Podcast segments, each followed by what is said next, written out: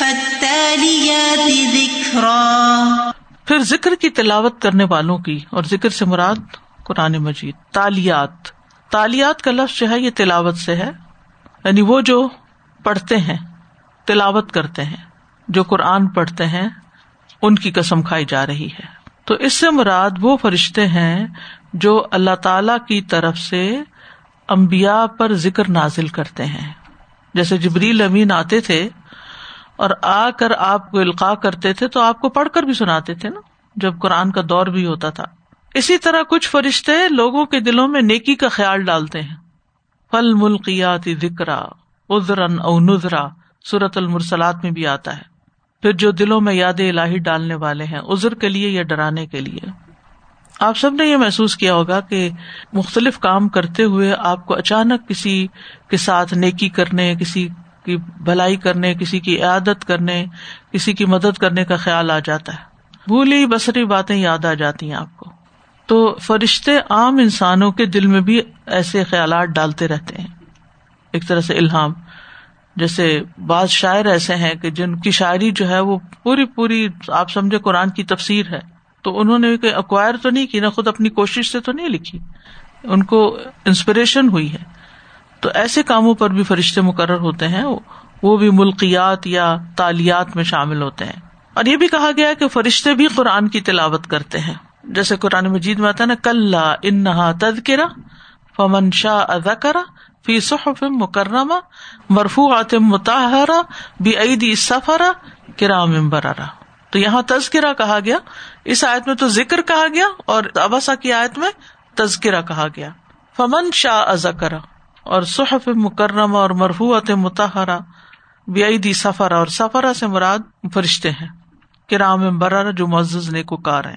اب سوال یہ پیدا ہوتا ہے کہ یہاں خاص طور پر قرآن کیوں مانا لیا گیا ہے ذکر کا؟ ذکر کے تو کئی معنی ہو سکتے ہیں۔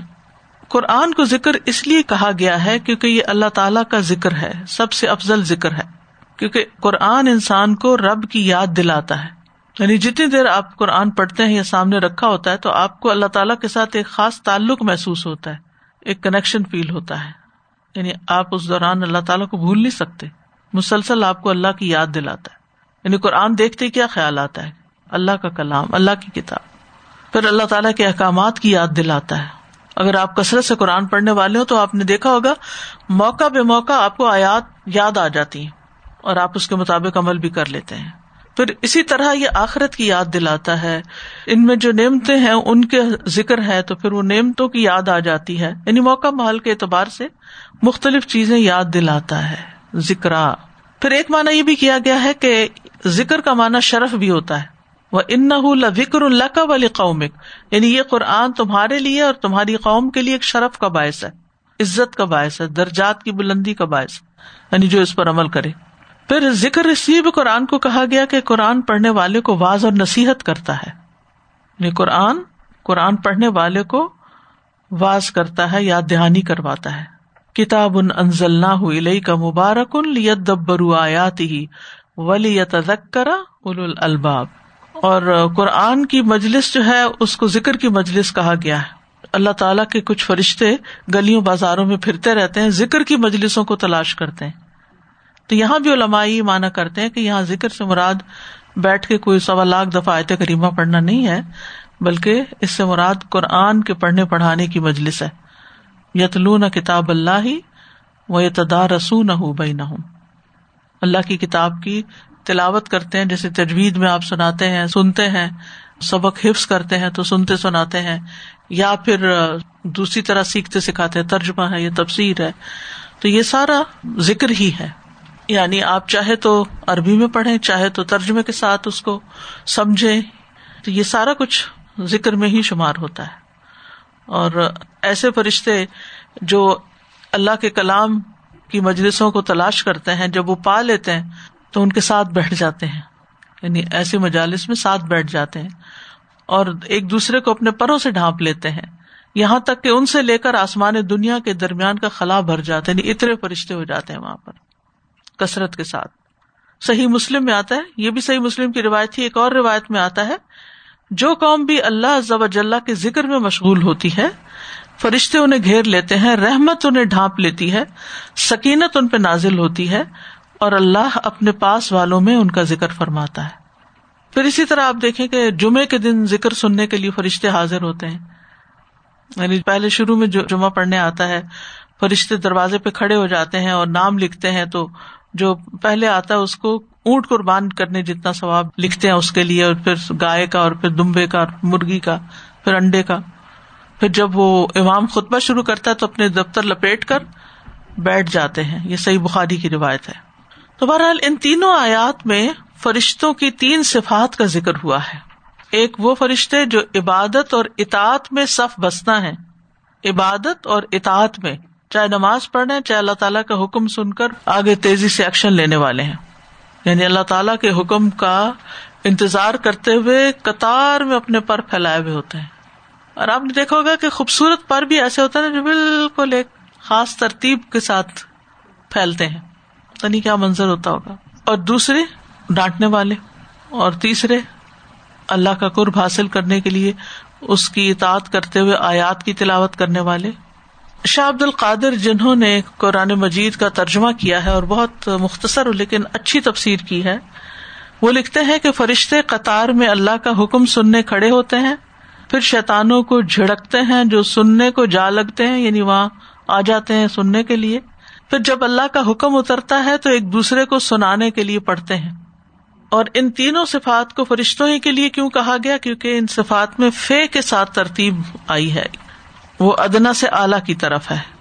پہلی صفت، صف بندی، دوسری ڈانٹنا اور تیسری آیات کی تلاوت۔ اور آیات کی تلاوت میں احکام بھی ہیں منحیات بھی ہیں اور امر بالمعروف بھی ہے نہیں انل منکر بھی ہے۔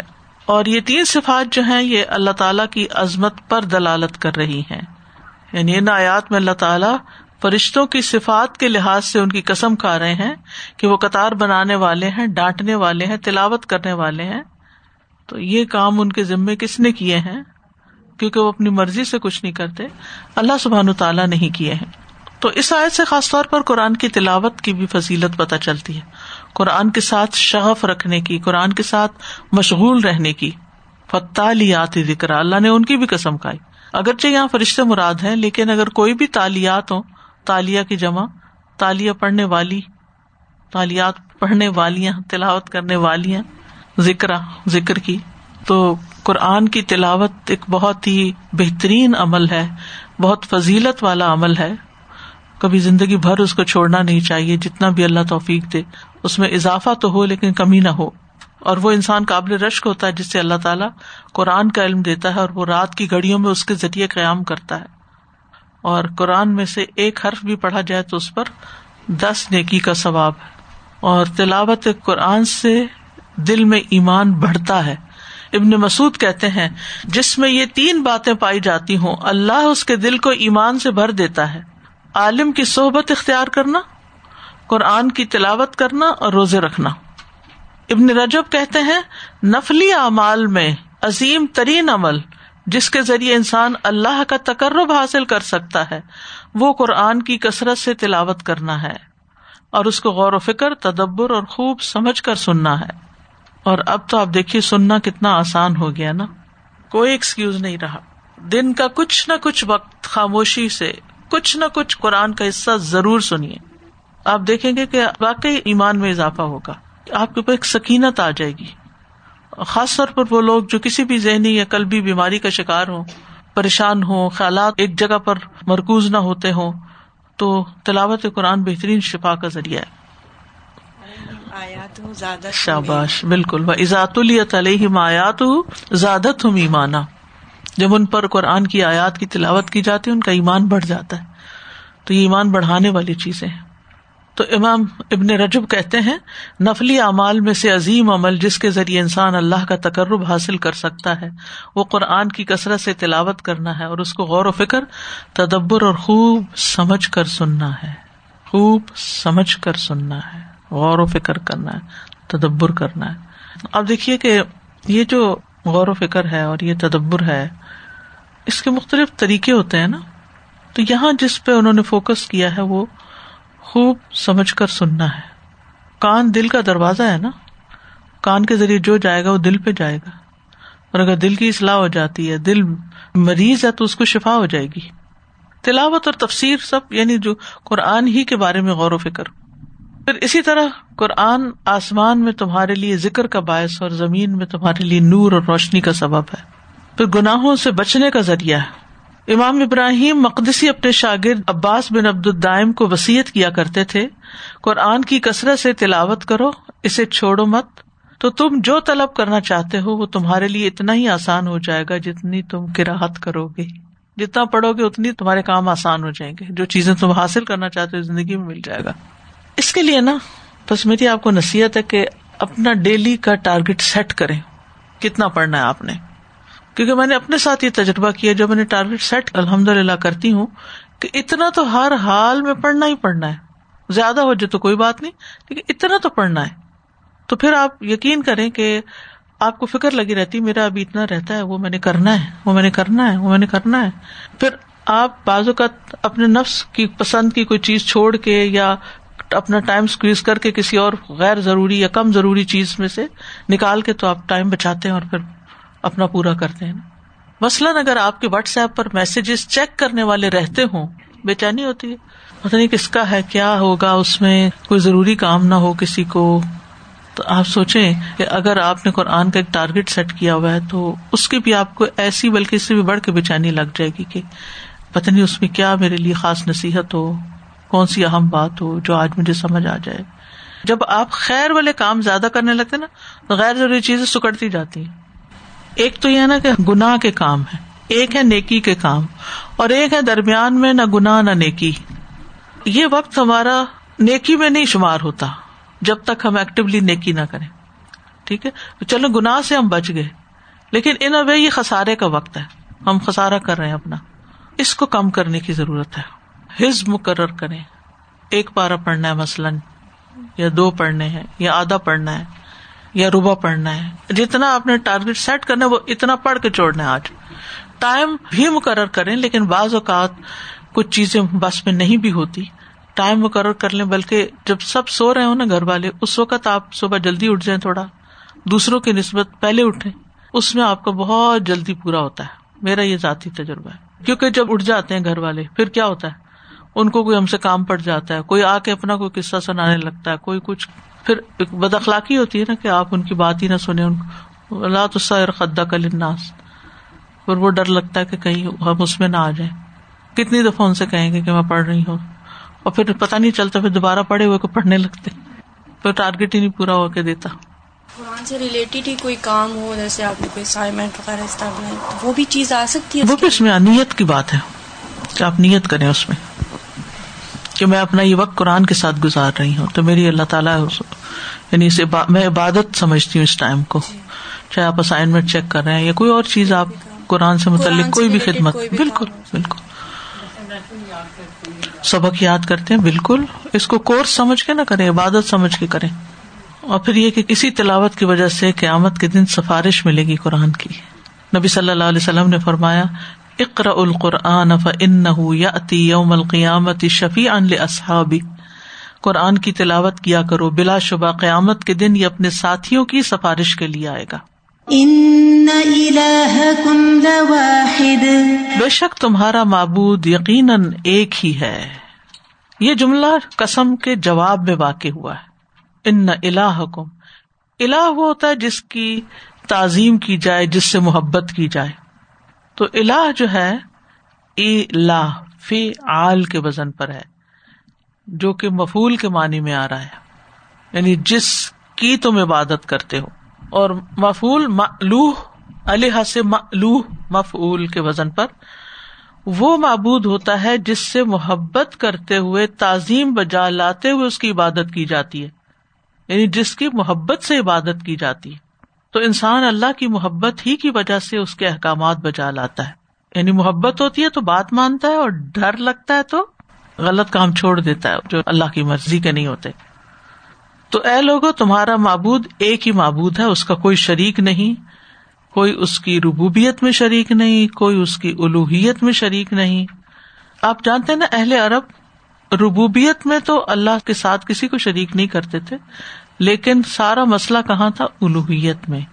وہ کہتے تھے کہ اسی نے پیدا کیا وہی رسک دیتا ہے، وہ سب کرتا ہے۔ لیکن جب عبادت کی بات ہوتی یعنی جس میں دعا، قربانی اور سجدہ کرنا، سیوا کرنا، یہ سب چیزیں پھر صرف اللہ کے لیے ہونی چاہیے۔ اگر ان میں انسان کسی اور کو شریک کرتا ہے، کسی اور کو پکارتا ہے، کسی اور کے لیے سجدہ کرتا ہے، کسی اور کے لیے قربانی کرتا ہے، تو پھر وہ شرک ہو جاتا ہے۔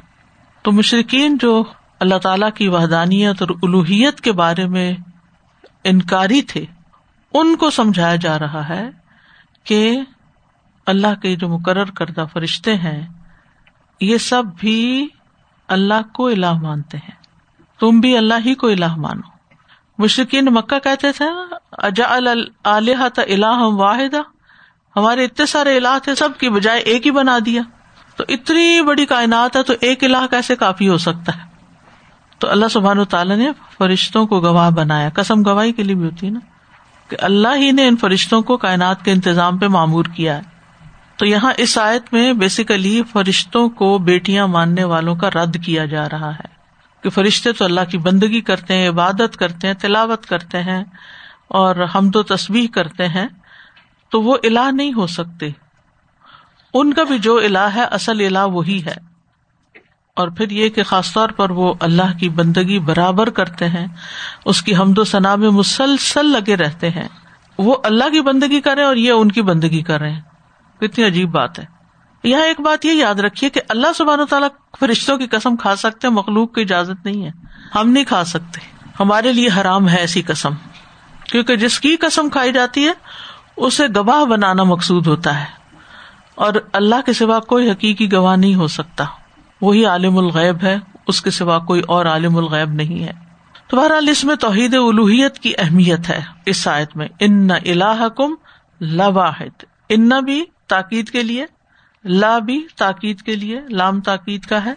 اور یہ توحید الوحیت جو ہے، یہ توحید کی اہم ترین اقسام میں سے ہے۔ اسی کے لیے رسولوں کو بھیجا گیا۔ اسی کو اسٹیبلش کرنے کے لیے کتابیں نازل کی گئی اسی کی بنا پر مومن اور کافر کا فرق رکھا گیا اور ہم اسی چیز کو بہت معمولی لیتے ہیں اور شرک کے مسئلے پہ توجہ نہیں کرتے اور توحید الوحیت کیا ہے کہ اللہ تعالی کو عبادت کی تمام اقسام یعنی ظاہری، باطنی کولی اور فیلی ان سب میں ایک ماننا یعنی ہر طرح کی عبادت اسی کے لیے ہو اور اس کے علاوہ باقی سب کی نفی کرنا لا الہ الا اللہ۔ جیسے صورت البقرہ میں آتا ہے وہ اللہ حکم اللہ واحد لا الہ اللہ الرحمٰن الرحیم. صورت النحل میں آتا وقال اللہ لا تتخذوا الہین اثنین دو بھی نہیں بناؤ. انما ہوا الہ واحد. وہ تو بس ایک ہی الہ ہے، ایک ہی معبود ہے. فیا یا فرحبون بس مجھے سے تم ڈرو. تو ہمیں صرف اسی کی عبادت کرنی چاہیے. یا الناس اعبدوا ربکم الذی خلقکم والذین من قبلکم لعلکم تتقون. اور اس کی عبادت میں کسی کو شریک نہیں کرنا چاہیے۔ ولا یشرک بعبادت ربی احدا اور ہماری پیدائش اور تخلیق کا مقصود کیا ہے؟ وما خلق الجن والانس الا لیعبدون جتنے بھی امبیا آئے ہیں، سب نے اسی کی طرف دعوت دی ہے۔ سب میں یہی قدر مشترک رہی ہے۔ تو توحید الوحیت جو ہے، اس میں نمبر ایک، اس بات پر پورا یقین رکھنا مطلوب ہوتا ہے کہ حقیقی معبود صرف اللہ ہے۔ دوسری بات یہ کہ اس کی صفات کسی اور میں نہیں پائی جاتی۔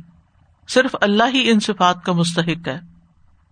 تو انسان جب یہ جان لیتا ہے نا کہ اس کا حقیقی معبود، اصل معبود وہی ایک رب ہے، تو پھر ہی انسان صحیح معنوں میں اس کی عبادت کر سکتا ہے۔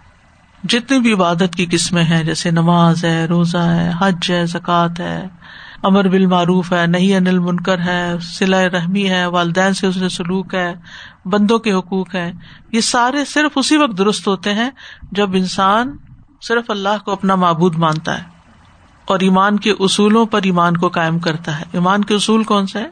اللہ پر ایمان، فرشتوں پر، کتابوں پر، رسولوں پر، آخرت کے دن پر، اچھی اور بری تقدیر پر ایمان۔ اور جب یہ چیز انسان کے اندر آتی ہے تو پھر لازمن اللہ کی رضا کے لیے اللہ کی محبت حاصل کرنے کے لیے وہ نبی صلی اللہ علیہ وسلم کی پیروی شروع کر دیتا ہے۔ کل ان کن تم تو ہبون اللہ تبیونی اور اس کا عقیدہ وہی ہوتا ہے جو کتاب و سنت کا ہوتا ہے۔ اور اس کے اعمال بھی اس کے مطابق ہوتے ہیں۔ کون ہے اللہ رب السماوات والأرض وما بينهما ورب المشارق۔ آسمانوں اور زمین کا رب۔ اور جو ان دونوں کے درمیان ہے۔ اور تمام مشرقوں کا رب وہی ہے۔ پہلے اللہ سبحان تعالیٰ نے الہ واحدہ کی بات کی، اب یہاں پر رب السماوات والارض کی بات کی ہے۔ یعنی وہ آسمانوں اور زمین اور جو ان کے درمیان ہے، سب چیزوں کا خالق ہے، ان کا مالک بھی ہے اور ان کو چلا بھی وہی رہا ہے۔ ان کی مینجمنٹ بھی وہی کرتا ہے، تدبیر بھی وہی کرتا ہے۔ تو ماں بہین ہما میں ہر چیز ہی آ جاتی ہے نا پھر۔ اچھا یہاں پہ دلچسپ بات ہے، یہ نہیں کہا کہ جو زمین کے نیچے ہے، جہاں زمین ختم ہوتی ہے، وہاں کیا ہے؟ زمین جس طرح گولے کی شکل میں گوب رہی وہ رب المشارق، بہت سے مشرق، کہیں رب المشرقین بھی آیا کہیں رب المشرق بھی آیا تو اگر ہم دیکھیں تو ہم جس وقت سورج کو دیکھ رہے ہوتے ہیں، جہاں سے وہ طلوع ہو رہا تھا، وہ مشرق ہے۔ یا ایک سمت کے طور پر ہم کہتے ہیں، یہ مشرق ہے، ایسٹرن سائڈ۔ مشارق، مشرقین، دو مشرق، وہ کیسے ہو گئے؟ ایک مشرق وہ جہاں سے ہمارا سورج طلوع ہو رہا ہے، ٹھیک ہے؟ اور پھر اس کے بعد وہ دوسرے کا مشرق ہو گیا، جہاں غروب ہو رہا ہے۔ اور جہاں ہمارا غروب ہو رہا ہے، اس کا طلوع ہو رہا ہے۔ اور جہاں ہمارا طلوع ہوتا ہے، وہاں اس کا غروب ہوتا ہے۔ تو دونوں طرف یہ سلسلہ چلتا رہتا ہے۔ پھر مشارق جو ہے، آپ دیکھیے کہ گرمیوں میں سورج ساؤتھ کی طرف تھوڑا سرک جاتا ہے اور سردیوں میں شمال کی طرف چلا جاتا ہے یا نارتھ کی طرف، اور سردیوں میں تھوڑا ساؤتھ کی طرف چلا جاتا ہے۔ اور ہر روز آپ دیکھیں گے کہ سورج کا اینگل بدل چکا ہوتا ہے۔ اور پھر صرف سورج ہی تھوڑی طلوع اور غروب ہو رہا ہوتا ہے۔ چاند ہے، ستارے ہیں، سیارے ہیں، ان سب کے مشرق و مغرب ہیں۔ کتنے مشرق ہو گئے؟ رب المشارق والمغارب۔ سارے ستاروں، سیاروں کے مشرق و مغرب۔ سورج کے مشارق ہیں، چاند کے مشارق ہیں، ستاروں کے ہیں، ہر چیز کے جو طلوع ہوتی۔ اچھا یہاں پر صرف مشارق کہا گیا، مغارب نہیں کہا گیا۔ اس لیے کہ جو چیز طلوع ہوتی ہے، وہ غروب بھی ہوتی ہے، تو آٹومیٹیکلی وہ رب المغارب بھی ہے۔ تو کسی بھی چیز کی ابتدا طلوع ہوتی ہے اور انتہا غروب ہوتی ہے۔ اور جب طلوع ہوتی ہے، کوئی چیز روشنی ہوتی ہے، تو اللہ تعالیٰ کی قدرت خوب نظر آتی ہے۔ کامل اور آپ نے محسوس کیا کہ جس دن سوریہ نکلا ہوتا نا، تو چیزیں کچھ اور طرح نظر آ رہی ہوتی ہیں۔ بادلوں کے اندھیرے میں کچھ اور طرح نظر آتی ہیں۔ تو بہرحال، مشرق کا رب بھی وہی ہے۔ مشرقین اور مغربین کا رب بھی وہی ہے۔ اور مشارق کا رب بھی وہی ہے۔ اور اس سے پتا چلتا ہے کہ جتنے بھی ستارے سیارے ہیں، سب کی نقل و حرکت اس کے سامنے ہے۔ اس کا مالک وہی ہے۔ جی میں سوچ رہی تھی کہ ہم کتنا پڑھتے ہیں نا، بار بار کہ الہ حکم، لواحد اور جیسے بھی سسٹر ماشاء اللہ اگزامپل دی نا سنو کی۔ تو میں ہمیشہ جب سنو ہوتی ہوں تو میں سوچتی ہوں کہ جب سنو اتر رہی ہوتی ہے پیور وائٹ اور اتنی امیزنگ ہو جاتی ہے۔ اور کچھ دنوں بعد وہی سنو بلیک ہو جاتی ہے۔ تو میں سوچتی ہوں کہ ہمیں جب اللہ سم تعالیٰ نے بنایا تو جس طرح بچہ فطرت پہ ہوتا ہے تو پھر ہمارے، کیونکہ ہمارے گاڑیوں کی پولوشن کی وجہ سے بلیک ہو جاتی ہے اور وہی چیز اتنی بری لگنا شروع ہو جاتی ہے۔ تو میں سوچتی کہ ہمیں اس پہ کتنا غور و فکر کرنے کی ہوتی ہے کہ ہمارے heart when we are born it so pure اور پھر ہمارے امال کی وجہ سے ہم کیا کرتے ہیں اپنے ساتھ؟ اس کی خوبصورتی کو، اپنی خوبصورتی کو خود ہی ڈسٹروائے کرتے ہیں۔ تو اس میں جو تھا کہ جیسے اللہ واحد ہے تو پھر بھی ہم ہر کام اللہ سم اللہ کے لیے کرتے ہیں۔ اور یہ سوچتے بھی ہیں تو پھر بھی بیک آف آور مائنڈ ہمارا کیوں ہوتا ہے کہ جب ہم کسی کے لیے کچھ کر رہے ہوتے ہیں تو ہمیں ہوتا ہے کہ اچھا ہمارا میسج کسی نے دیکھا، اس نے جزاک اللہ لکھا، اس نے ویا کی لکھا، اور اس طرح یہ سم ٹائم اتنی لانگ لسٹ ان چیزوں کی ہو جاتی ہے کہ وہ ٹائم بھی ویسٹ ہوتا ہے پھر ہوتا ہے کہ ہم like why I'm doing this اس وقت ہمیں یہ خیال کیوں نہیں آتا کہ لائک جو بھی کوئی اچھی پوسٹ آئی یا کسی کی فوتگی کا کوئی لکھتا ہے کہ بھائی سنسیئر طریقہ تو یہ کہ اللہ نوز کہ آپ اس بندے کے لیے دعا کر رہے ہیں۔ تو why it has to be there یہ مجھے کبھی کبھی پھر بہت کنفیوژن سی لگتی ہے۔ اس پہ تھوڑا سا پلیز ایسی ساری چیزوں پہ نا اللہ تعالیٰ سے رہنمائی ساتھ ساتھ مانگتے جانا چاہیے۔ کچھ انسان کے دل کی حالتیں ہوتی ہیں نا اور انسان کی خواہشات ہوتی ہیں، انسان کی سوچ ہوتی ہے، تو کچھ سمجھ نہیں آتی۔ دن اثر آتا مستقیم تو اللہ تعالیٰ رہنمائی کر دیتا ہے۔ ایسا آئیڈیا دل میں آ جاتا ہے، ایسا خیال آ جاتا ہے۔ اور پھر آپ قرآن پڑھتے ہیں، کچھ تو وہ اس کی تصدیق ویلیڈیشن بھی ہو جاتی ہے۔ سازا یہ جو فتحلیات ذکر کی تفسیر میں جب آپ نے بیان کیا نا کہ تلاوت کا اپنا ایک حصہ مقرر کریں اور اس میں ذکر میں تدبر اور غور و فکر بھی شامل ہے۔ تو میں یہ سوچ رہی تھی کہ ایک تو ہماری انڈیویجول تلاوت ہے انڈیویجول غور و فکر ہے، لیکن جو ایک جماعت میں ایک کلاس کے ساتھ کسی کے ساتھ مل کے غور و فکر جس طرح ہم یہاں کرتے ہیں یہ کیفیت جو ہے وہ انڈیویجل غور و فکر میں نہیں آ سکتی۔ اور اس کو میں پرسنلی ایکسپیرینس کر رہی ہوں کہ میں آج کل ایک بہن کو جو کہ اردو نہیں جانتی ہیں دوسرے ملک سے ان کا تعلق ہے تو انہوں نے مجھے یہ کہا کہ آپ مجھے تھوڑا سا نا سورہ ملک کے بارے میں بتائیے کیونکہ میں اپنی فیملی میں ان کی کوئی گیدرنگ ہونے والی ہے اور وہ لوگ بالکل دور ہیں اس قرآن سے تو میں ان کو بتانا چاہتی ہوں۔ تو سبحان اللہ، مجھے اتنی خوشی ہوئی کہ انہوں نے خود سے سورہ ملک کا انتخاب کیا۔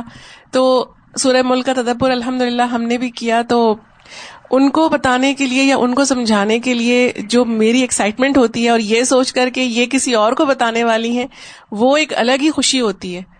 اور واقعی وہ دل کے اندر وہ چیز اتر رہی ہوتی ہے اور وہ ایسے خیالات ذہن میں آ رہے ہوتے ہیں، ایسے پوائنٹس آ رہے ہوتے ہیں ان کو سمجھانے کے لیے کہ مجھے لگتا ہے کہ شاید میں نے خود جب تدبر کیا ہو تو اس وقت شاید میں نے یہ نہ سوچا ہو ان باتوں کو۔ بالکل۔ یہ تو ہوتا ہے۔ اس میں دماغ کو ایکٹیولی استعمال کرنا پڑتا ہے نا۔ سنتے وقت تو انسان ادھر ادھر بھی ہو جاتا ہے۔ اور سادہ آج ہم نے الحمد للہ سورہ یاسین کا تکمیل کی تھی لاسٹ ویک تو میں نے یہ سوچا کہ اپنی اسٹوڈینٹس کو ہم دعوت کر مدعو کریں یہاں پر۔ تو الحمد للہ بہت ساری ہماری بہنیں وہ ہیں جو تدبر کے سفر میں شروع ہی سے ہمارے ساتھ ہیں۔ اور کچھ بہنیں ایسی ہیں جنہوں نے اس کورس میں پہلی مرتبہ رجسٹر کیا ہے۔ تو میں چاہوں گی کہ وہ بہنیں اپنا ہاتھ کھڑا کریں۔ آپ لوگ جو بالکل فرسٹ ٹائم آئے ہیں اور ضرور آپ لوگ کچھ شیئر کیجیے انشاءاللہ۔ السلام علیکم میرا نام رضوانہ رحمان ہے۔ میں نے تعلیم القرآن کورس کیا ہے لیکن اب تدبر ہم نے تھرٹیتھ پارا شروع کیا تھا تو ساتھ ہی پھر ہمیں پتہ چلا کہ اب یہ آپ نے شروع کیا ہے۔ تو میں نے کہا لائف اس کا بہت ڈفرینس ہے۔ یہ میں نے دیکھا ہے کہ جو ہم ریکارڈنگ سے سن رہے ہیں اور جو اب ہم لائیو سن رہے ہیں نا اس کا بہت زیادہ ڈفرینس ہے۔ ایک تو نوٹس بنانے میں بھی بہت آسانی ہوتی ہے جو لائیو ہوتا ہے۔ جو میں ریکارڈنگ سے سن کے نوٹس بناتی ہوں اس پہ بہت ٹائم لگتا ہے پتا نہیں کیوں آئی ڈونٹ نو اس میں کیا فرق ہے؟ اور یہ کہ میں کہتی ہوں یہ بہت خوش قسمت ہے ساری سسٹر نا جو یہاں پہ آ کے سیکھتی ہیں اس سے جو دلوں کی حالت ہے نا واقعی وہ بالکل چینج ہوتی۔ اور جو بھی پاس پاس رہتی ہے میں سب سے کہوں گی کہ وہ ضرور یہاں پہ آ کے لرن کریں کیونکہ اس سے جو آپ کو حاصل ہوگا نا وہ گھر بیٹھ کے نہیں ہوتا۔ گھر میں پتا نہیں کیا ٹائم ایسے جلدی سے گزر جاتا پتا ہی نہیں چلتا۔ یہاں پہ ایک ایک چیز میں ایسے لگتا ہے کہ برکت ہے۔ ایک ایک چیز ایک ایک لفظ میں ہمیں ایسے ڈفرینٹ طرح سمجھ میں آتا ہے۔ الحمد للہ میرا نام محبوب سہیل ہے۔ میں نے تعلیم القرآن کا کورس کیا تھا آن لائن اور الحمد للہ یہ جو میرا بیٹا یہاں بیٹھا ہے اس کی پیدائش پہ میں نے یہ کمٹمنٹ کی تھی کہ میں تعلیم القرآن کروں۔ وہ ایک پہلا کورس تھا جو باقاعدہ میں نے قرآن سیکھنے کے لیے کیا۔ الحمد للہ بہت اچھے لوگ ملے اور میں نے کسی مشکل سے لیکن کر لیا۔ تو لیکن میں نے کورس کے بعد یہ دیکھا کہ وہ عادت جو قرآن کی پڑھنے کی ہوتی ہے وہ تھوڑی تھوڑی آہستہ آہستہ کم ہونے لگتی ہے۔ تو اس وجہ سے میں نے نیت کی کہ میں تدبر کا کورس کروں جو کہ ایک بہت اچھی فیسلٹی ہے کیونکہ ہر جگہ آن لائن بھی اویلیبل ہے ان پرسن بھی۔ اور باقی ان پرسن آپ کے سامنے بیٹھ کے بہت ہی اچھا لگتا ہے بالکل ہی ڈفرینٹ ایکسپیرئنس ہے۔ اور ایک جو بات میں شیئر کرنا چاہتی ہوں گھر میں کیا فرق پڑا کہ یہ جو میرا بیٹا یہاں پہ ہے یہ آپ کی آواز سے اتنا مانوس ہو گیا کیونکہ وہ شاید اس نے سنا بہت ہے۔ تو یہ اس وجہ سے خاموشی سے کافی دیر یہاں اس کلاس میں بیٹھ جاتا ہے آ کے کہ مجھے لگتا ہے کہ یہ شاید اس آواز سے بہت مانوس ہو گیا۔ تو الحمد للہ بہت اچھی اپارچونیٹی ہے ہم سب کے لیے جو آن لائن اور ان پرسن جو بھی کر سکتے ہیں تاکہ گھر میں بھی تھوڑی سی عادت ہو۔ اور میرے خیال میں بچوں کے ساتھ یہ بھی ایک الہدا کا بہت اچھا ہے کہ بہت ویلکمنگ ہے انوائرمنٹ بچوں کے لیے، بڑوں کے لیے، سب کے لیے، یہ الحمد للہ مجھے بہت اچھی بات لگتی ہے، اللہ السلام علیکم تعداد میں مہرین ہوں اور میں آپ کی کرنٹلی تعلیم القرآن کی اسٹوڈنٹ ہوں۔ بس میں ایک بات یہ شیئر کرنا چاہوں کہ جب میں نے قرآن کا سفر شروع کیا تو اسی وقت میری جاب لگ گئی اور مجھے جاب کے ساتھ ظاہر ہے بہت زیادہ لائک میں فل ٹائم جاب لگ گئی اور میرا قرآن کا سفر ہوا، تو مجھے اب یقین کریں، بالکل ٹائم نہیں ملتا تھا کہ میں گھر سے ایک بجے نکلتی تھی اور رات کو مجھے گھر آتے تھے، پونے ایک بج جاتے تھے رات کے۔ مگر مجھے، میں نے لوگوں سے یہ بات شیئر کی کہ میں کیا کروں، تو کافی لوگوں نے مجھے کہا کہ دیکھو، اللہ نے یہ حکم دیا ہے کہ جتنا کر سکو اتنا کرو۔